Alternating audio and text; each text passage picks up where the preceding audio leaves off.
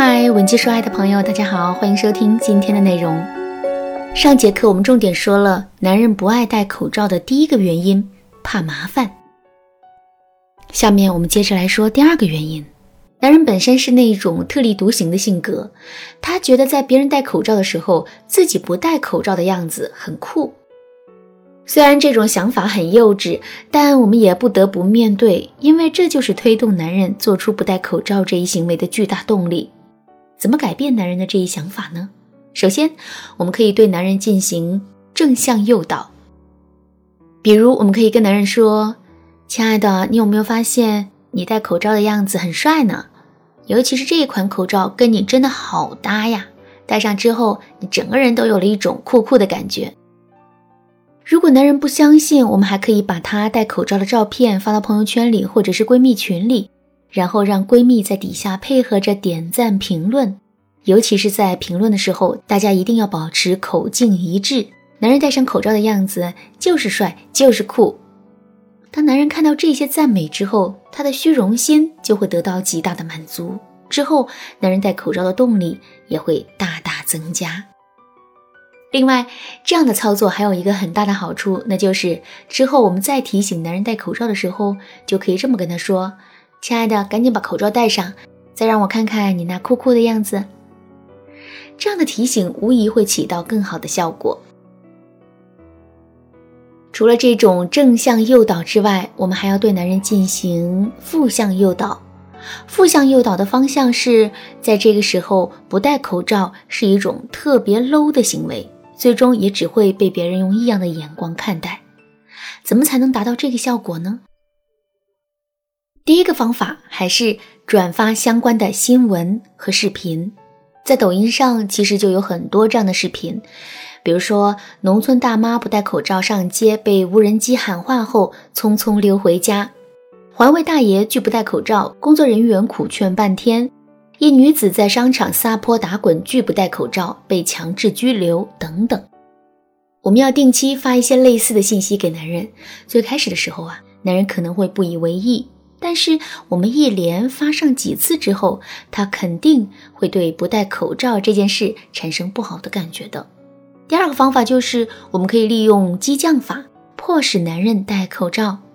比如，我们可以跟男人说：“亲爱的。”你知道现在弄个口罩有多难吗？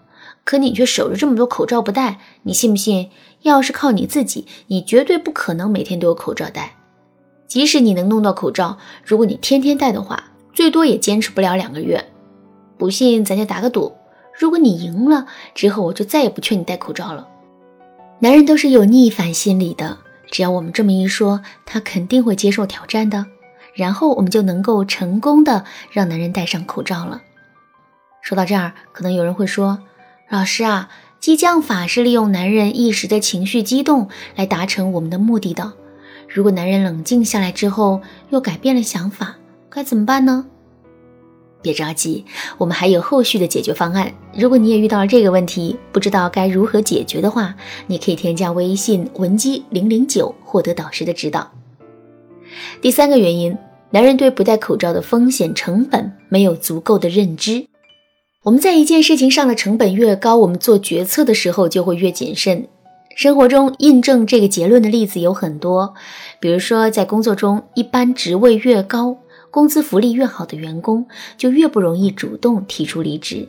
相反的，那些每月收入一两千、连五险一金都没有的实习生，却往往是潇洒率性，说走就走。小的时候，如果你经常被人夸奖的话，你会发现自己变得越来越听话。相反，那些一直受到爸妈打压的孩子，则是会变得越来越叛逆。同样的道理，为什么男人不爱戴口罩呢？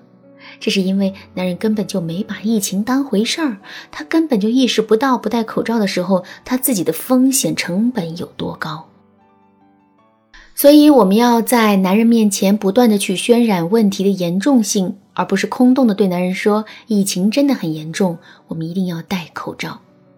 怎么渲染呢？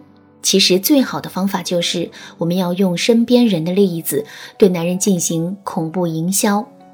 我之前带过一个挽回的学员，他老家是湖北的一个小县城，今年回老家过年，他因为疫情被困在了家里。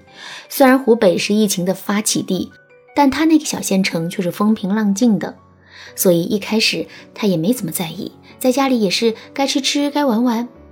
后来在他的小区里突然就出现了一个确诊病例，然后他的心一下子就揪了起来。现在他每天都会十几二十遍的量体温，整个人都是忧心忡忡的。其实，发生在我们身边的真实案例，最容易能够让我们产生紧迫感和危机感。所以，我们也要把身边真实发生的疫情，绘声绘色的讲给男人听。比如说，我们身边的某个朋友前几天突然出现了发烧、咳嗽的情况，一下子这一家人都陷入了慌乱。虽然事后检查出来没什么事，但我们依然可以把朋友当时的心路历程。家里人恐慌的状态，以及各种检查的单据发给男人看。看到这些信息后，男人内心的紧迫感肯定会更强的。如果我们身边没有这种案例的话，也不要紧，我们只需要找个朋友打配合就行了。另外，我们还可以骗男人说自己前几天还发了一次烧，一直都没敢告诉他。然后我们还可以对男人说：“亲爱的，你知道吗？”发烧那几天，我想了很多很多。我想到自己可能已经被感染了，想到自己可能会从此离开你，然后我又想到了，如果感染的人是你，我会怎么办？那种痛苦我真的承受不了。所以，亲爱的，就算是为了我，你也一定要好好的保护好自己，好吗？